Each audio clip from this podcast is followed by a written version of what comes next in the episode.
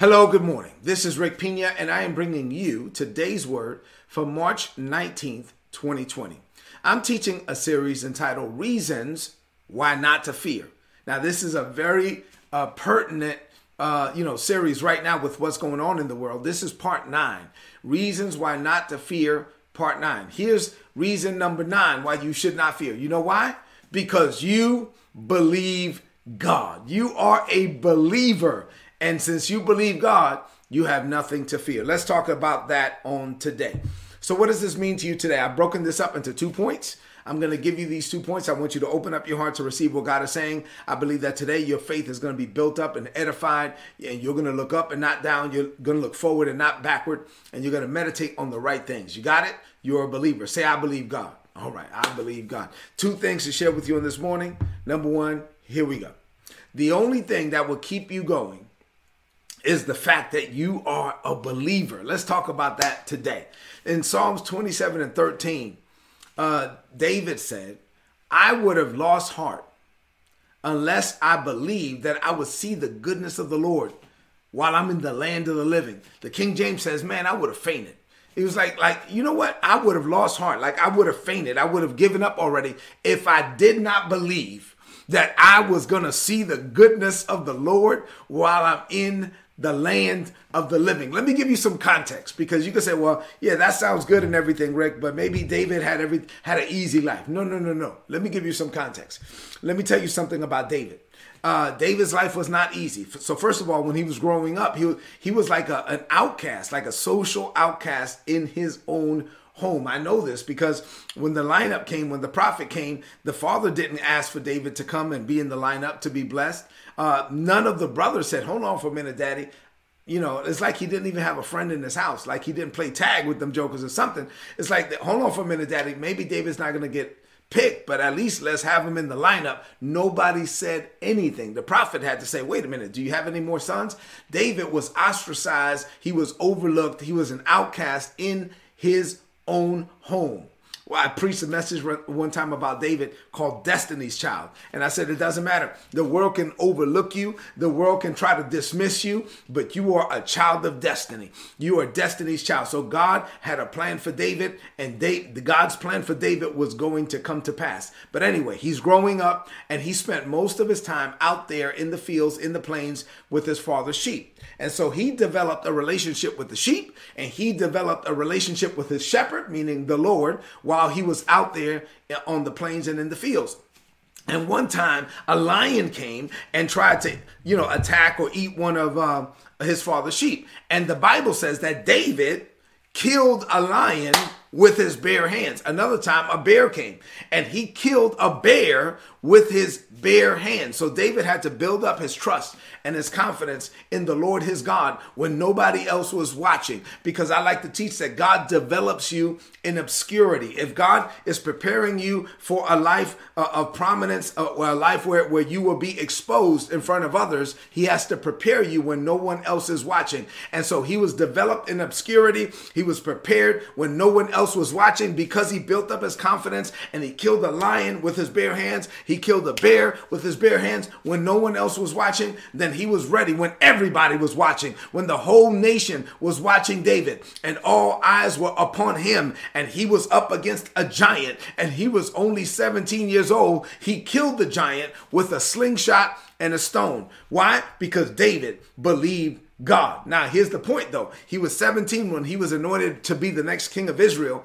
He didn't become the king of Judah until he was 30 years old. So that's a span of 13 years. He had to wait another seven years to become the king of the unified Israel, right? So it took 20 years for the dream to come to pass. It took 20 years for the promise to be manifested. And David spent 13 of those 20 years on the run. David spent 13 of those 20 years living like a fugitive. He had to go from cave to cave. He, you know, he, he had the opportunity to kill Saul, but he wouldn't do it. He would not touch God's anointed. So he lived as a fugitive on the run. He was Israel's most wanted for 13 13 long years. And during that time, he had to partner with enemy nations. And during that time, he had lots of highs and lows. One, at one point, they lost everything. Him and his man uh, men, they lost everything. The enemies didn't even trust them. They wouldn't allow them to go into the fight. They sent them back home. And when they get back home, their wives were gone. Their children were gone. All their stuff was gone. The town had been burnt down. They lost everything.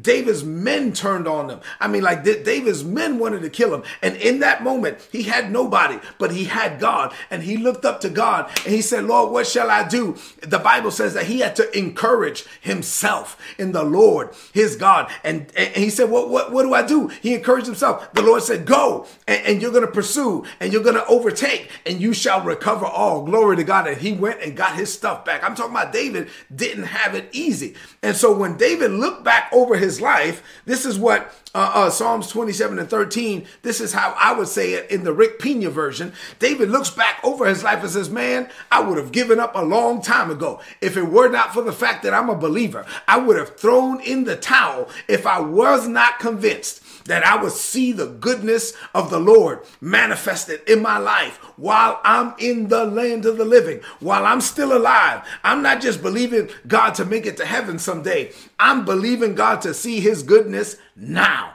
That's the Rick Pina version. Glory to God. The only thing that kept David going was the fact that he was a believer. The only thing that kept David going was the fact that he believed God. He believed that he would see God's goodness manifested in his life while he was in the land of the living before he died. So look at me. Let me ask you this question. For real, for real. Do you believe God? I mean, for real.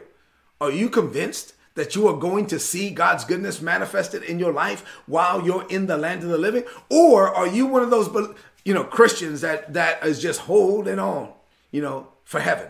You're just holding on. You're, you're, you're like, you know, there was a time when people used to sing that they were sending up uh, uh, timber for uh, their mansion in heaven, and, and their, their all their hope was in heaven, like like this payday someday type of theology or mentality. Is that the way you're living? Are you just holding on for heaven? Are you just holding on to make it to heaven someday? Or are you believing God to experience heaven every day?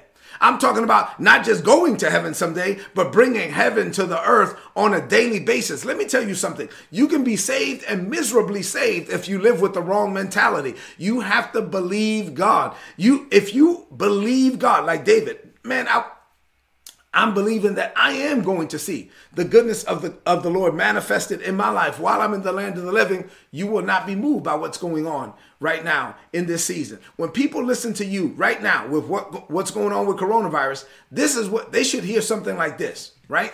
They should hear you say this to somebody else. Hey man, you know what? With all this news about coronavirus and the wave of wave of bad news that just keeps coming almost every day, I honestly would have given up a long time ago if I, if I were not a believer. I don't know how the world does it, man. Sometimes I kind of feel bad for those people, people that don't have God. I'm glad I have God. I have a relationship with God, and my confidence is in Him. So I believe God, and I would never give up hope. You know why?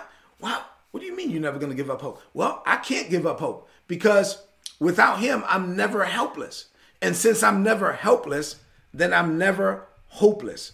My God has seen me through a, lot of stuff already, and my God is going to see me through this season. He was God before coronavirus, and He will be God after. Say this say, I believe God. And you have to keep saying that to yourself. You have to build yourself up because you're a believer. Number two, I only have two things for you on this morning. Number two, if you believe God, then you have nothing to fear. In John 14, Jesus said, Do not let your hearts be troubled. Do not allow your hearts to be afraid. You have to let your heart to be troubled. You have to allow your heart to be afraid. You have to allow trouble and fear to permeate through your heart. You have to, and God will allow whatever you allow. So Jesus said, No, do not let your hearts be troubled. Do not let your hearts be afraid. You believe in God and believe also in me. Jesus was saying, Listen, you have to let this thing happen. I'm telling you, don't allow it to happen. You, you can resist fear by believing in God and believing also in me. If you believe God, then you have nothing to fear. God is bigger than anything. In John chapter 6, Jesus fed 5,000. He walked on water. He then found himself in, a, in front of a, a large group of followers. And they were amazed at the miracles. And they came to Jesus and they asked Jesus, Jesus, what does God want us to do? Another translation reads, What is our work? They were like, Hey, Jesus, man, we see everything that you're doing. We know that God is with you. You know, many of them were not convinced that Jesus was God, but he was, We know that God is with you. We see all the things that you're doing. What, what is our work? What are we supposed to do? And Jesus said, This is what God wants you to do. Believe in the one who sent, uh, who sent me. Believe God. I he was saying, Your your work is to believe God. Your your the King James says your work is to believe. Your only work in this world as a born again believer, you're not working for God's blessing. You can't work for the blessing. It's given to you by grace. What's my work then? My work is to believe. You you are a believer. You're called a believer for a reason. You are a believer and not a doubter. You are called and commanded to walk and live by faith and not by fear. Your job, your work, your assignment is to believe. So never allow fear or doubt or unbelief to cause you to miss out on God's best, especially in this season. No matter what's going on in the world, no matter what you hear in the news, don't stop believing. Keep saying to yourself, I believe God. I'm almost done. When Jesus encountered leprosy, and leprosy was the most infectious disease of his day, instead of being afraid that leprosy was going to jump on him, Jesus laid hands on lepers. Why? Because he believed the Father. He believed God. He believed without fear. Instead of believing that the leprosy would be transferred from the bodies of those who were infected and be placed on him, Jesus believed that the power of God that was on him would just jump off of him and get into those bodies and cause them to be healed of leprosy. In other words, Jesus was not afraid of what was on the world to get on him. Jesus believed God and he believed that what was on him would get on others. And that's how we're supposed to live. Glory. I am not moved. I am not afraid afraid. I'm definitely not afraid of coronavirus. I believe God. So, in closing, let me tell you this. Let me build you up this morning. We serve a God who kept Joseph through the pit phase and the Potiphar phase and the prison phase of his life. Why? Because he was protecting him and keeping him around long enough so he can experience the palace phase, the prime minister phase. In other words, God protected Joseph for his purpose, for his life's assignment, and he will do the same for you. God protected Daniel while he spent a whole night in the lion's den surrounded by lions. Why? He believed God. God shielded David from Saul's attacks for 13 years while he lived as a fugitive and while he went from cave to cave. This same God protected Elisha when he was surrounded by the enemy and it looked like he had no way out. And Elisha said, Lord, open up his eyes so my servant could see that they that be with us are more than they that be with them. And while we don't have physical bodies or physical soldiers to protect us, there are angels round about us and there are more angels than there are enemies. Glory Glory to God. I'm talking about the same God who, who, caused Gideon and 300 men to fight over 100,000 men and come out on top. You got to believe believe God. Are you a believer? I mean, do you believe? Do you believe like like David believed? I'm going to close. I'll get out the same way I got in. I'm going to close with the words that I started with. Going back to David. David said, "Man, I would have given up a long time ago." If I were not a believer. If I did not believe that I was going to see the goodness of God while I'm in the land of the living, say this say, I believe God. That's enough for today. Let's close this message out with a declaration of faith. I want you to lift up your voice and speak this over your life. Say, Father, I am a believer and not a doubter. I walk by faith and not by fear. I am not moved by the changing conditions of this world. I am not fazed by coronavirus or any other disease. I am not afraid. Fear has no power over me. I believe God.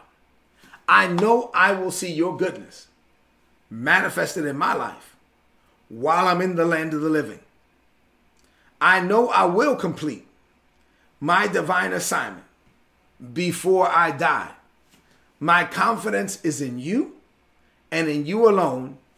I believe God.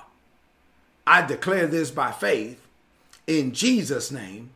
Amen. This is today's word. Please apply it and prosper. If you're not getting these messages, go to today'sword.org, click on the big red subscribe button, put in your email address. You're going to get all my notes in your email inbox every day for free. Listen, head into this day saying that, reminding yourself, I'm a believer. I believe God. I shall not be moved. I believe God. Do me a favor, please share this message right now on your social media, on your timeline, and with your friends. I pray that your faith was stirred up this morning. Say, I believe God. I'll see you tomorrow morning. God bless you.